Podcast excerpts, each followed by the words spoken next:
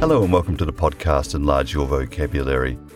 A word that describes a humorous person for you today, but not just any type of humorous person, a puckish person. The word has been around for a few centuries. It became popular after Shakespeare included a character called Puck in A Midsummer's Night's Dream, a fairy who didn't mind causing a bit of mischief, or as he saw it, harmless fun.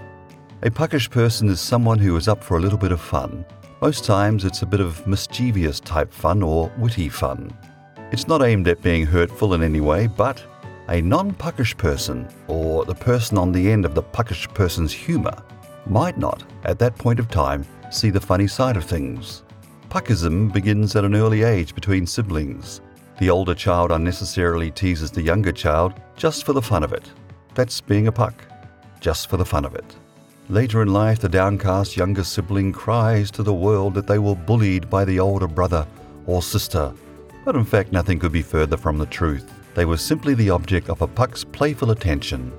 As a parent, one can easily use the word when one of the little darling rascals is behaving in a mischievous way. Susan, stop being a puck to your sister. Emphasis on the P. A puck is able to see the funny side of a situation, and may even make a funny remark, which in general is quite funny, but perhaps in the situation no one dares laugh or acknowledges the puck's remark. Did you rearrange the books on my desk, Alan? You know how fussy I am about my desk. Who? Me, sir? responds Alan with a puckish grin.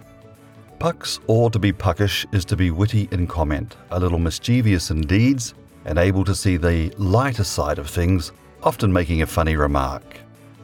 At this somewhat sober time in human history, we could really do with a few more pucks. Until we talk again, my puckish friend, do look after yourself.